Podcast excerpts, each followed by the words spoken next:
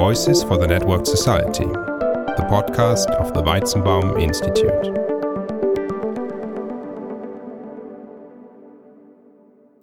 Herzlich willkommen zur Podcast-Serie des Weizenbaum Instituts für die vernetzte Gesellschaft. Ich bin Anna Burgenio Hopf und studentische Hilfskraft in der Forschungsgruppe Datenbasierte Geschäftsmodellinnovationen.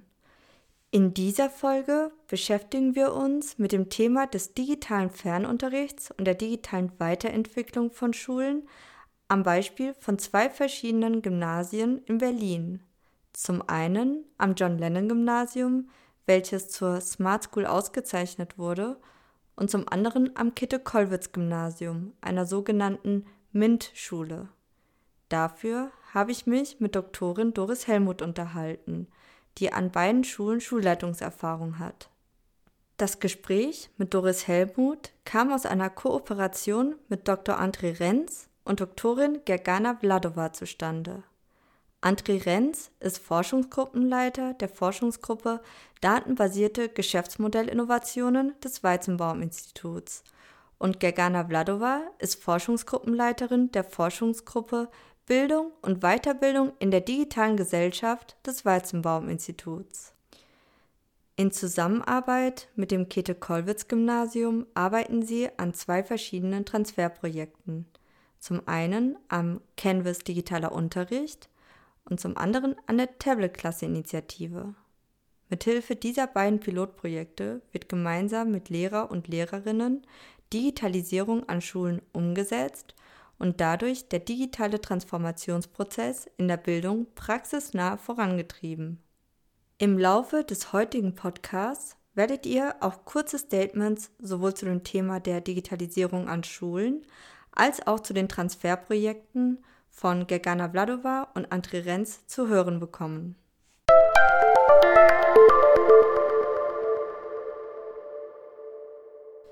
Heute geht es um das Thema Digitalisierung an Schulen. Dazu, du hast Schulleitungserfahrung an zwei verschiedenen Schulen in Berlin, einmal am John Lennon Gymnasium, einer sogenannten Smart School, und am Käthe-Kollwitz-Gymnasium, ein Elite-Gymnasium für Begabtenförderung am Prenzlauer Berg. Dazu aber gleich mehr. Vorab würde ich gerne von dir wissen, was bedeutet Schulbildung für dich ganz allgemein? Ja, da fangen wir gleich mit den ganz großen Fragen an. Das ist ja gut. Ja, Bildung ist natürlich erstmal äh, Vorbereitung auf die Welt von morgen, also ganz allgemein. Und das war sie immer schon. Ähm, und das war viele Jahre lang, ähm, es gab eine Aufgabe, ähm, für die hin wurden Schülerinnen und Schüler dann gebildet, als Arbeiter, als Angestellte zum Beispiel. Und ähm, man wusste so relativ genau, auf welche Welt man sich eigentlich vorbereitete. Und das ist jetzt total anders geworden. Also die ähm, Veränderungen in unserer Welt sind so rasant, dass wir wirklich nicht wissen, auf welche Welt wir unsere Schülerinnen und Schüler eigentlich vorbereiten. Und ähm, das macht es natürlich sehr schwierig, das dann zu machen. Ähm, das Einzige, was wir sicher sagen können, ist, dass es wichtig ist, verschiedene Bereiche der Persönlichkeit auszubilden. Also es geht ganz wichtig, werden in der Zukunft wahrscheinlich emotionale Fähigkeiten werden. Man spricht gern ja inzwischen von Resilienz ähm, als wichtigen Faktor. Natürlich ist intellektuelle Bildung ganz wichtig auch. Aber ich glaube, auch das soziale Lernen ist in einer Weise wichtig geworden und das wird uns mehr und mehr klar, dass wir das ähm, ganz stark auch in den Fokus nehmen müssen. Du meintest, dass die Schulbildung junge Menschen auf die Welt vorbereiten soll. Die heutige Welt ist auch eine digitale Welt. Was bedeutet für dich Digitalisierung an Schulen und welche verschiedenen Ebenen sind davon betroffen? Das finde ich eine super wichtige Frage. Also ähm, Digitalisierung ist ja nicht einfach, dass wir ähm, auch mal einen Laptop benutzen in der Schule oder dass die Schüler ihre Vokabeln mit per App lernen. Klar, das machen sie und das ist super. Aber dann ist ähm, digitale Bildung so ein bisschen so eine Zugabe, also was, was Nettes, was man auch mal machen kann.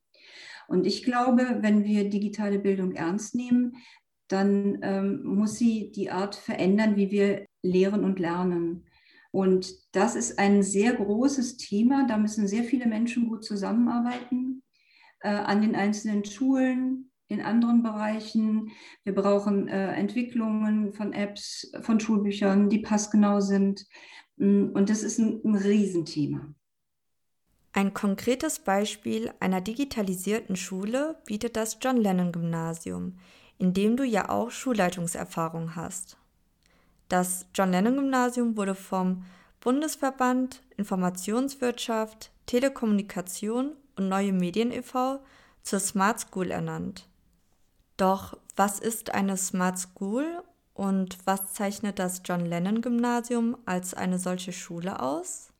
Ja, so eine Smart School, ähm, also das ist eine Auszeichnung. Ähm, da geht es darum, dass Leute sich die, dass die Ökosysteme des digitalen Lernens angucken. Da gucken sie sich drei Säulen an, die Infrastruktur, die pädagogischen Konzepte und auch die Lehrkräftefortbildung. Und das sind drei Bereiche, die man natürlich zusammendenken muss an der Stelle. Und äh, beim John Lennon Gymnasium haben, war es so, dass ähm, zwei Aspekte ganz wichtig waren, nämlich die Binnendifferenzierung und die Teamarbeit im Kollegium. Und dafür hat die Schule äh, digitale Medien benutzt und auch für die zielgerichtete Fortbildung. Ähm, sehr früh wurden da Mikrofortbildungen auch gemacht, sodass insgesamt äh, das Primat der Pädagogik erhalten bleibt während aber die anderen Säulen nicht vergessen werden. Und wichtig ist aber auch, ähm, wir haben da im Team im John Lennon Gymnasium gemerkt, wie viel Spaß das machen kann mit der Digitalisierung. Und ich glaube, das ist ein ganz wichtiger Aspekt, der kommt immer so ein bisschen zu kurz. Es macht auch einfach Spaß und das haben wir da gemerkt. Und das hat sich dann, glaube ich, auch fortgepflanzt und die Smarts, die Leute von der Smart School, also die äh, Menschen, die uns da äh, bewertet haben damals, die haben das einfach gemerkt, mit wie viel Spaß wir als Team da unterwegs waren. Das klingt ja sehr spannend. Kannst du die drei Säulen einer Smart School nochmal genauer beschreiben? Genau, das die erste Säule ist die Infrastruktur. Das ist das, was ähm, gerne ähm, auch immer wieder besprochen wird, weil es daran ähm, in vielen Schulen krankt. Ähm, also wie ist die Ausstattung mit Smartboards, Beamern, Computer in den Klassenräumen? Gibt es Tablets? Gibt es Tablet-Klassen vielleicht sogar? Ähm, gibt es ähm, ein Verwaltungstool, das digital ist? gibt es einen Monitor, über den man den, den ähm, Vertretungsplan angucken kann. Wie ist die Webseite aufgebaut? Das sind alles so Dinge, die sind äh, Teil der Infrastruktur äh, einer Schule. Und ähm, das ist ein wichtige, eine wichtige Säule. Die nächste ist ähm, die Frage, gibt es ein pädagogisches Konzept an der Schule? Und das ist ganz schön schwierig, weil das pädagogische Konzept ähm, ein Stück weit auch immer entsteht, während man Digitalisierung anfängt zu leben. Ähm, am John Lennon Gymnasium war das Ganze aufgezogen, äh, fast von hinten möchte man sagen, über das schulinterne Curriculum. Und darüber wurde es dann ähm, zu einem pädagogischen Konzept überführt. Also die Frage, wie gehe ich eigentlich damit um, wenn ich jetzt die ganzen Materialien eingepflegt habe in zum Beispiel eine, eine Lernplattform, wie kann ich die ähm, fruchtbar machen im Unterricht? Das stand im Zentrum am John Lennon Gymnasium an der Stelle. Ganz wichtig ist auch die Lehrer, Lehrkräftefortbildung. Da gibt es ganz ähm, wichtige und schöne und spannende Ansätze.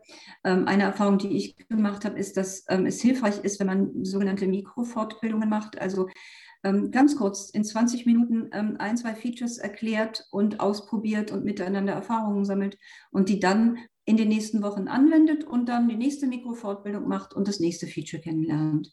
Dazu gehören auch Best-Practice-Beispiele. Und da haben wir auch einige Sachen ähm, schon auf die Beine gestellt. Wie gesagt, ähm, in Teamstrukturen. Das war an der Schule ganz wichtig. Aktuell bist du in der Schulleitung des Käthe-Kollwitz-Gymnasiums. Kannst du das Käthe-Kollwitz-Gymnasium kurz vorstellen? Und eine daran anschließende Frage, inwiefern unterscheidet sich das Käthe-Kollwitz-Gymnasium vom John Lennon-Gymnasium?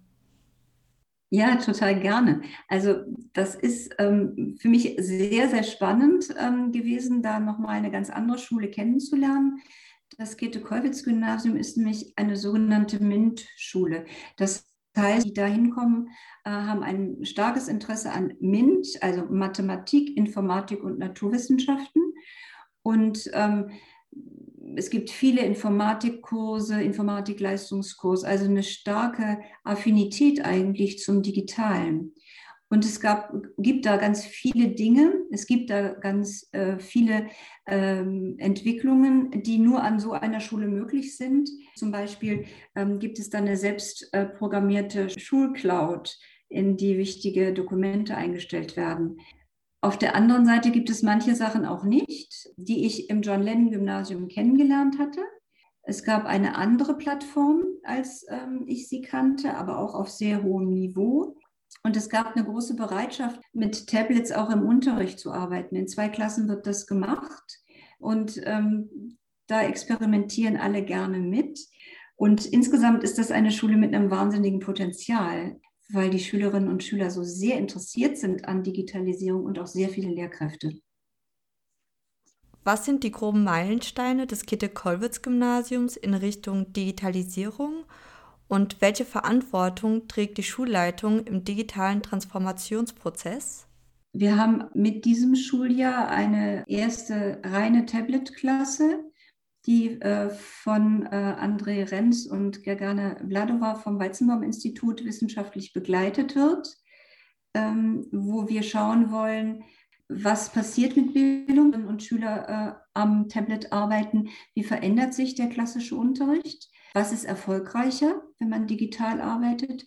Wo gibt es möglicherweise Probleme? Und dann möchten wir daraus natürlich Rückschlüsse ziehen darauf, wie wir ähm, weiter voranschreiten können, wenn wir die nächsten Tablet-Klassen einführen, was wir besser machen können. Das ist ein so ein ganz äh, schöner Meilenstein, den wir mit diesem Schuljahr geschafft haben. Ein anderer Meilenstein ist, dass wir die Verwaltung umgestellt haben, ein Stück weit auf digitales Herangehen. Zum Beispiel haben wir inzwischen den Vertretungsplan ähm, über die App erreichbar und auch ähm, über einen Monitor an der Schule.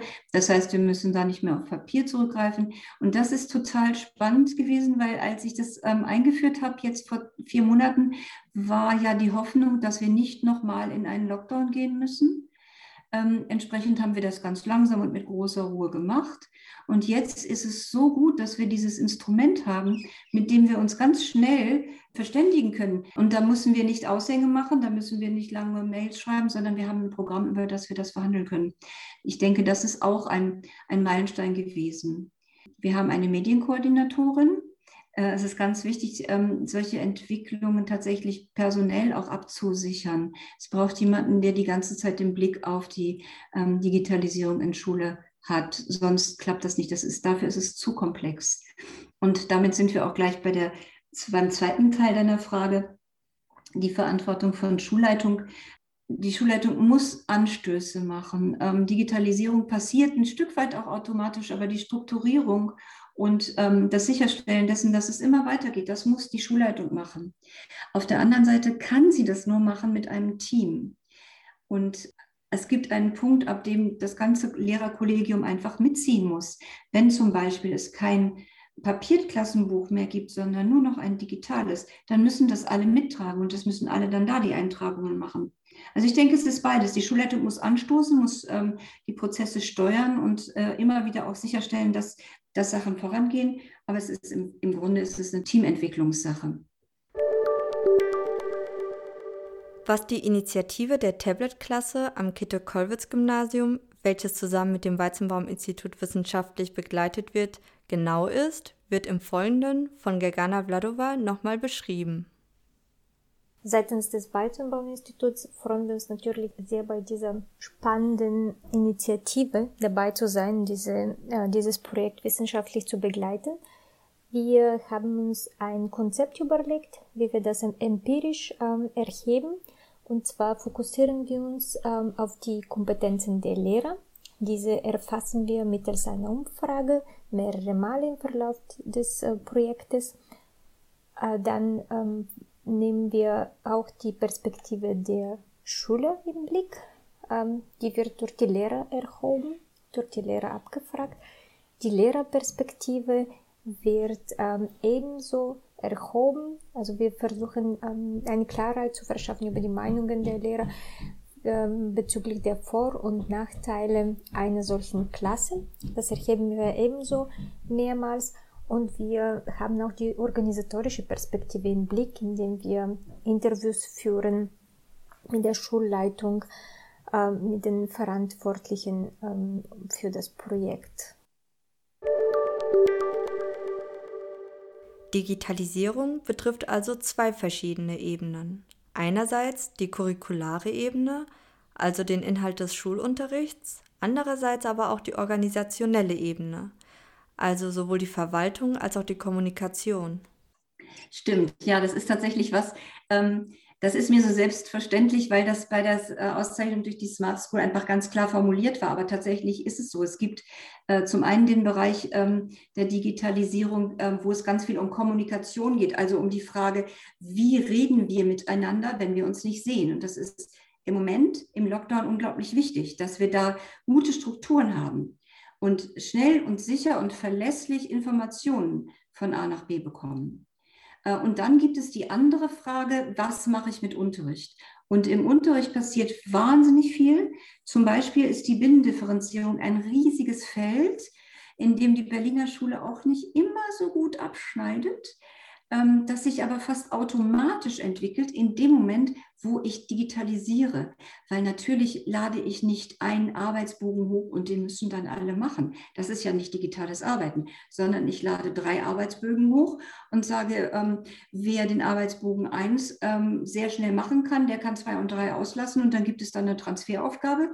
Und ähm, die, die mehr Probleme haben, da lassen wir die Transferaufgabe noch mal ein Stück zurückgestellt und dann füttern wir noch andere ähm, Möglichkeiten nach, zum Beispiel noch ein kleines Erklärvideo. Und ähm, diese beiden Ebenen müssen aber beide stimmen, sonst kriegen wir nicht das, was, von dem ich glaube, dass wir es brauchen. Und das ist eine virtuelle Schule. Also ich glaube, wo es hingehen sollte äh, mit Digitalisierung und Bildung in der Schule ist, dass wir eine analoge Schule haben, in die wir wirklich richtig reingehen, mit Räumen und ein, Austauschmöglichkeit von Angesicht zu Angesicht. Das haben wir im Moment nicht. Und dann gibt es auch noch die virtuelle Schule. Und in der virtuellen Schule bewegen wir uns ganz genauso. Es gibt ein Lehrerzimmer und ein Klassenzimmer und ähm, es gibt ähm, kleine Gesprächszirkel, es gibt die ganzen Aufgaben, aber es gibt auch Pausen. Und wir üben da miteinander im digitalen Raum zu kommunizieren und miteinander zu lernen und auch ein Stück weit zu leben. Es wurde bereits auf die Tablet-Class-Initiative, die derzeit an zwei Stufen am Kitte-Kollwitz-Gymnasium ausprobiert wird, eingegangen. Neben der Tablet-Klasse läuft aktuell auch noch ein weiteres Transferprojekt in Kooperation mit dem Weizenbaum-Institut, dem Schulcanvas Digitaler Unterricht. Wie der Canvas genau funktioniert und wofür er eingesetzt werden kann, darüber berichtet jetzt André Renz. Der Canvas Digitaler Unterricht ist ein ganz spannendes Pilotprojekt. Wir haben hier versucht, ein visuelles Framework zu entwickeln, das Lehrkräfte dazu einladen soll, gemeinsam in den Austausch darüber zu gehen, wie Unterricht digitaler gestaltet werden kann. Der Canvas unterstützt die Lehrkräfte gezielt bei der Beantwortung der Frage, wo sie aktuell stehen beim Thema Digitalisierung des Unterrichts und an welcher Stelle als nächstes angesetzt werden soll. Einer der entscheidenden Vorteile beim Arbeiten mit dem Canvas liegt sicherlich darin, dass er niedrigschwellig eingesetzt werden kann. Das heißt, ohne Vorwissen zu einem bestimmten Thema zu haben, kann ich dieses Tool nutzen, um gemeinsam im Austausch mit Kolleginnen und Kollegen ein äh, Thema zu bearbeiten bzw. von verschiedenen Perspektiven zu beleuchten oder auch erstmals einen Zugang zu einem Thema zu finden. Ein anderer Vorteil, der die Arbeit mit dem Canvas bietet, ähm, er ist unglaublich strukturiert und fasst auf einer Seite alle Kernelemente zusammen, die ich zur Beantwortung einer bestimmten Frage tatsächlich benötige. Und das macht es natürlich auch sehr attraktiv, niedrigschwellig und auch ähm, ohne große Vorbereitung einen solchen Canvas im Workshop oder auch einfach nur als Diskussionsgrundlage beispielsweise im Lehrerkollegium einzusetzen. Unser Canvas besteht insgesamt aus sieben Feldern, die wir als wichtig erachten, um eben zu überprüfen, wo stehe ich aktuell bei dem Thema Digitalisierung meines Unterrichts und wo möchte ich hin.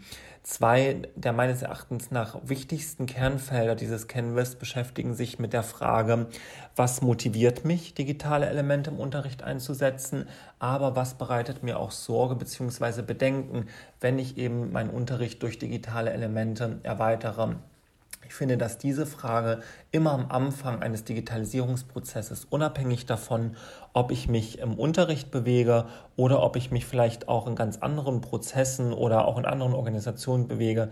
Diese Fragen sollten eigentlich immer zu Anfang beantwortet werden und auch immer im Zeitverlauf nochmal überprüft werden. Das heißt, hat sich wirklich herausgestellt, dass, ähm, dass meine Sorge eingetreten ist oder meine Bedenken oder haben die sich vielleicht sogar in positive Erfahrungen umgewandelt. Das ist immer ganz wertvoll, wenn es darum geht, Veränderungsprozesse eben anzuregen. Wie André Renz aufzeigt, bietet der Canvas Digitaler Unterricht ein strukturelles Framework für Lehrer und Lehrerinnen, der sie im digitalen Transformationsprozess ihres Unterrichts unterstützen soll. Und welche Vorteile siehst du beim Einsetzen eines solchen Canvas? Das Leben in einer Schule ist sehr voll.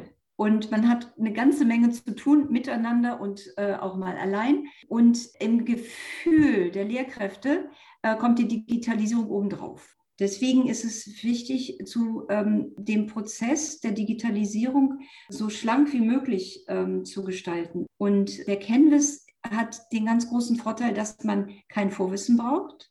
Das ist ganz wichtig, weil viele Lehrkräfte dazu neigen, auch ein bisschen Sorge zu haben und zu sagen, ach, ich verstehe davon noch nicht so viel.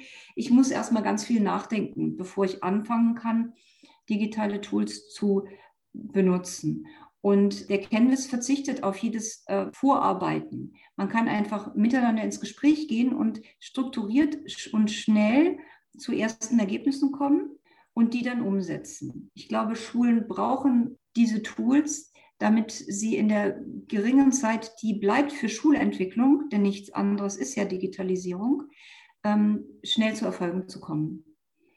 Der Vorteil am Canvas ist, dass er in der Wirtschaft ausprobiert worden ist. Das heißt, er ist strukturiert in einer Art und Weise, die ich schnell in Prozessen äh, weiterführen kann.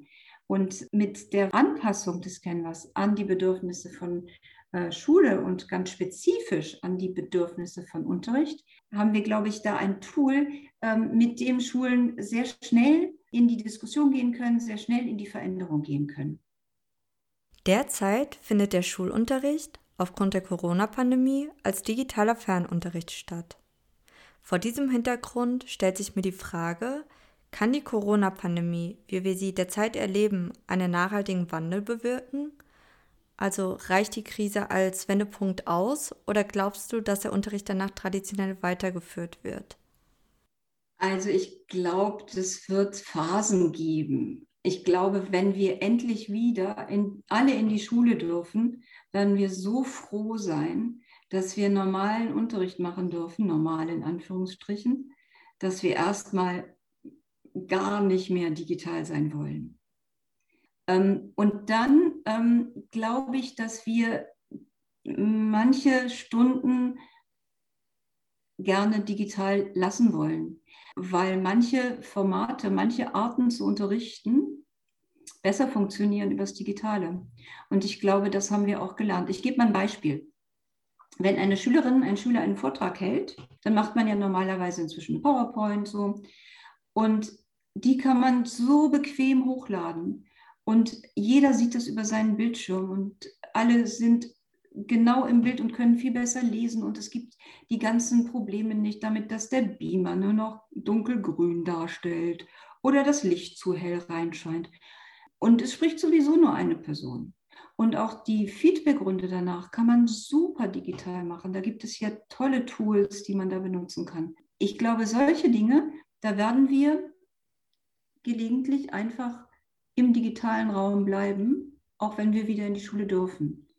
Ich glaube aber trotzdem, dass wir einen ganz langen Weg noch gehen müssen, denn wir werden dann nur noch das weitermachen wollen, was erfolgreich war und andere Dinge ausprobieren wollen, ähm, die noch nicht so gut geklappt haben. Und ich glaube, was wir im Moment gar nicht ausprobieren können, ist ähm, die Kombination ähm, aus digitalem und analogem Unterricht, wie sie in der Realität dann in der Schule passieren wird.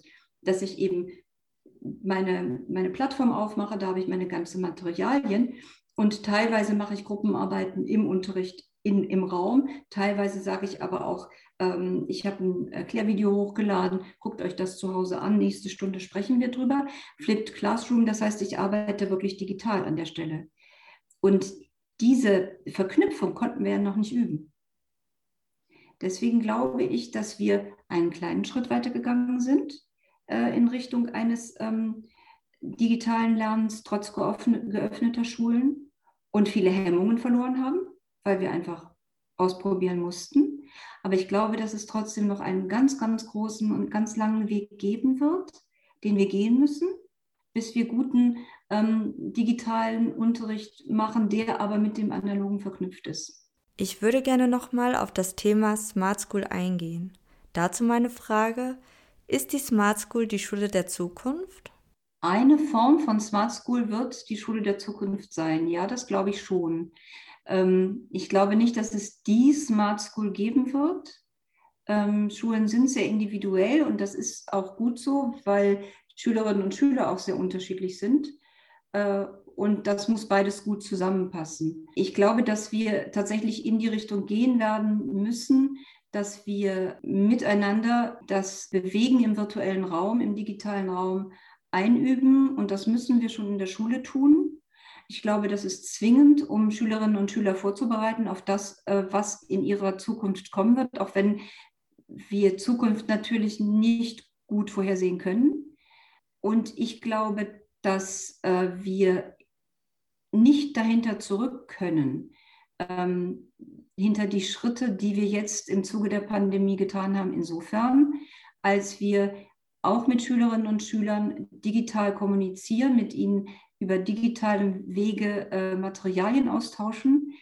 Und ich hoffe sehr, dass wir äh, Dinge wie Binnendifferenzierung, die Integration von Kindern mit verschiedenen Bedürfnissen, die Begabung, Begabungs- und Begabtenförderung, ähm, dass wir die Potenziale, die ähm, die Digitalisierung dafür bietet, äh, weiter ausschöpfen. Ich persönlich glaube, dass es ganz wichtig ist, dass wir, wenn wir dann soweit sind und wir eine virtuelle Schule haben, dass wir sie nutzen, um ähm, demokratische Verhaltensweisen einzuüben, äh, Meinungsbildung äh, zu betreiben über digitale Medien. Und ich glaube, dass man das üben kann in der Schule. Und das ist eine ganz wichtige Funktion von Schule. Und welche Vorteile oder Nachteile erhalten Schülerinnen, wenn im Unterricht verstärkt digitale Tools eingesetzt werden? Fangen wir mal mit dem Offensichtlichen an. Es wird ihnen mehr Spaß machen. Sie werden die Möglichkeit haben zu üben, mit digitalen Tools umzugehen. Wir werden miteinander Fragen beantworten, wie zum Beispiel, wie gehe ich mit meinen Daten um? Wie kann ich verhindern, dass meine Daten eingelesen werden, dass mit meinen Daten Geld verdient wird? Wir werden gemeinsam feststellen, dass ein Chat genauso wehtun kann wie ein heftiges Wort, das ähm, von Angesicht zu Angesicht gesagt wird. Und ich glaube, das ist ganz wichtig, weil die SchülerInnen in Zukunft sehr viel sich in digitalen Netzwerken bewegen werden. Ich glaube, dass sie lernen können, mündige Bürgerinnen und Bürger unserer Demokratie zu sein und sich dabei auf die digitalen Tools zu stützen und sie zu ihren Zwecken zu nutzen. Und sie können lernen, nicht manipuliert zu werden durch Menschen, die Tools vielleicht für andere Zwecke benutzen, als für die, die gut wären für unsere Demokratie. Du hast bereits von der Relevanz der Binnendifferenzierung von Unterricht gesprochen um individuelle Herangehensweisen und Interessen von Lernenden gezielt zu fördern. Hierbei stellt sich mir die Frage, wie einheitlich Digitalisierung an Schulen umgesetzt werden kann bzw. sollte. Jede Schule ist anders und jede Schule braucht ihre eigene Antwort auf die Frage nach der Digitalisierung von Bildung. Aber natürlich gibt es auch Dinge, ähm, die müssen nicht an jeder Schule neu verhandelt werden. Deswegen glaube ich, dass es gut ist, wenn es einen Rahmen gibt. Ich nenne mal ein Beispiel. Ich glaube, es ist gut, wenn den Schulen ähm, gute Lernplattformen zur Verfügung gestellt werden. Die sollten datenschutzkonform sein, die sollten äh, flexibel sein, die sollten so gestrickt sein, dass jede Schule ihre eigene Version entwickeln kann von dieser Lernplattform. Und ich glaube, es wäre sehr hilfreich, wenn ähm, entwickelt würde, was in Schule getan werden darf, datenschutzrechtlich, welche Infrastruktur der, die Standardausstattung ist, welche Lernplattformen möglich sind, welche Ausstattung auch zum Beispiel das Lehrerzimmer braucht als Grundausstattung. Und dann kann jede Schule sagen, okay, und ich möchte gerne dies und wir glauben, dass es was anderes ist, was wir brauchen. Was jede Schule selbst machen wird, und das passiert ja jetzt auch schon, ähm, das ist, dass jede Schule sich ja ein eigenes schulinternes Curriculum gibt. Und im Rahmen dieses Curriculums äh, wird eine Schule dann auch festlegen, wie sie mit Medien umgehen will, wie sie Medienbildung betreiben will. Und das wird sicher von Schule zu Schule dann wieder unterschiedlich sein. Sind Lehrer und Lehrerinnen ausreichend ausgebildet, um digitale Kompetenzen an Schüler und Schülerinnen zu vermitteln? Und wenn nein, was muss getan werden? Äh, Lehrerinnen und Lehrer können gar nicht ausgebildet sein, dafür digitale Kompetenzen zu vermitteln. Das ist niemals ein Gegenstand ähm, einer Ausbildung gewesen. Es gibt natürlich Fortbildungen, die einzelne Bereiche berücksichtigen, aber ganz klar ist, dass bisher in der Aus- und Weiterbildung die Nutzung digitaler ähm, Medien nur am Rande vorkommt. Und wir haben festgestellt, dass wir äh, dafür ein ganz anderes Instrumentarium brauchen und wir haben zwar eine Vorstellung davon, was guter Unterricht ist, guter analoger Unterricht, aber wir müssen jetzt lernen, äh, was guter digitaler Unterricht ist. Wir müssen die Tools lernen, wir müssen die, das äh, Instrumentarium uns neu aneignen.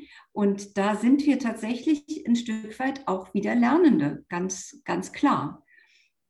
Gibt es noch etwas Wichtiges, was zum Abschluss des heutigen Podcasts hervorgehoben werden sollte? Für mich ist halt diese virtuelle Schule, das ist wirklich, äh, für mich ist das der Dreh- und Angelpunkt. Mhm. Ähm, weil das ist, glaube ich, das, von dem aus ich das alles dann wieder zurückdenke. Ich glaube, wir brauchen wirklich diese virtuelle Schule, in der wir uns bewegen ähm, mhm. und in der wir einüben, wie man sich bewegt. Ich kann auch da vielleicht noch ein kleines Beispiel nennen. Wir hatten die Situation, dass SchülerInnen ein Passwort erraten konnten und ähm, dann mit dieses Passwort benutzt haben, um im Chat im Namen von jemandem anderen noch jemanden Drittes nicht so freundlich zu äh, benennen. Und das hat eine wahnsinnige Welle in der Schule ausgelöst, weil zum einen hat die ganze Schule dann über sichere Passwörter diskutiert, was ich richtig wichtig finde. Und die ganze Schule hat darüber diskutiert, was tut, was macht eigentlich Identitätsdiebstahl mit mir? Das ist ja ein großes Thema im Netz. Und das war jetzt wirklich, das war winzig klein eigentlich und das war eigentlich gar nicht schlimm. Aber dadurch, dass wir das aus der virtuellen Welt in die analoge holen konnten und darüber reden konnten, konnten wir merken, ach so, das ist aber wirklich ein echtes Problem, wenn ich das in der virtuellen Welt mache, dann passiert da was mit realen Menschen. Und das will ich ja gar nicht oder das war mir gar nicht so klar. Und das ist, finde ich, so ein kleines Beispiel dafür, wie man lernen kann, sich in der virtuellen Welt dann so zu bewegen, dass das mit der eigenen Identität, mit der eigenen Ich-Vorstellung übereinstimmt. Und ich glaube, das wird im Moment in Schule zu wenig gemacht. Und das wäre für mich so meine Herzens, mein Herzenswunsch, dass, das, dass wir das in Schule mehr machen dürfen und mehr machen können.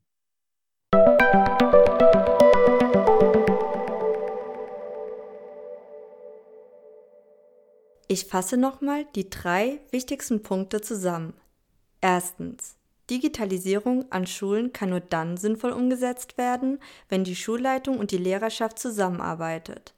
Dafür muss die Schulleitung Impulse geben und die Lehrer und Lehrerinnen müssen ausreichend weitergebildet werden.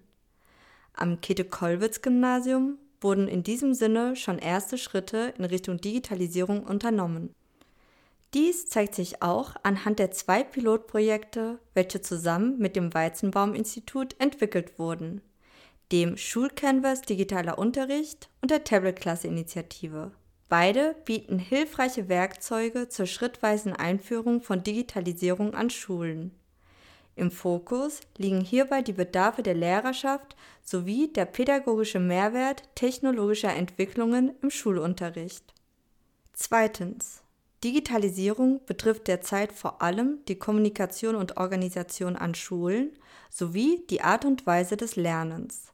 Ein weiterer wichtiger Punkt, wie Doris Helmut aufzeigt, ist aber auch die virtuelle Schule, also die inhaltliche Auseinandersetzung mit digitalen Themen. Schließlich geht es in der digitalen Schule auch darum, Schüler und Schülerinnen auf die Welt von morgen vorzubereiten. Drittens. Aufgrund der Corona-Pandemie mussten sich viele Schulen auf digitale Unterrichtsmethoden stützen. Auch wenn sich die meisten Schulen auf den analogen Unterricht wieder freuen und Schulbildung auch den zwischenmenschlichen realen Kontakt benötigt, ist es wichtig, die positiven Erfahrungen, die im digitalen Fernunterricht gemacht wurden, mitzunehmen und diese in den zukünftigen Schulunterricht mit einfließen zu lassen. Vor diesem Hintergrund hat die Pandemie einen Wendepunkt in Richtung Digitalisierung an Schulen hervorgebracht. Es hat sich nämlich gezeigt, dass digitale Tools den Unterricht unterstützen und teilweise auch effizienter strukturieren können. Um jedoch Digitalisierung sinnvoll umsetzen zu können, ist es wichtig, digitale Unterrichtsmethoden in enger Kooperation mit der Lehrerschaft und praxisnah zu entwickeln. An dieser Stelle vielen Dank an Doris Helmut für das aufschlussreiche und interessante Gespräch und an Gergana Vladova und André Renz für die Statements. Mehr zum Projekt Canvas Digitaler Unterricht findet ihr auf der Website der Forschungsgruppe Datenbasierte Geschäftsmodellinnovationen unter Projekte.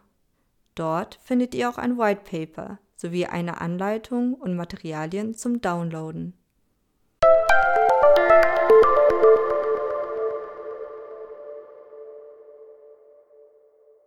Die nächste Folge behandelt das Thema der Data Literacy, zu Deutsch Datenkompetenz. Data Literacy betrifft die ganze Gesellschaft, von börsennotierten Unternehmen bis hin zu Schulen und dem privaten Alltag. Doch was bedeutet es eigentlich, heutzutage datenkompetent zu sein? Um uns dieser Frage zu nähern, werde ich in der nächsten Folge vom Weizenbaum Forum mit dem Titel keine Angst vor Daten auf dem Weg zu einer datenkompetenten Gesellschaft berichten. Wir freuen uns, wenn ihr auch in die nächste Folge einschaltet.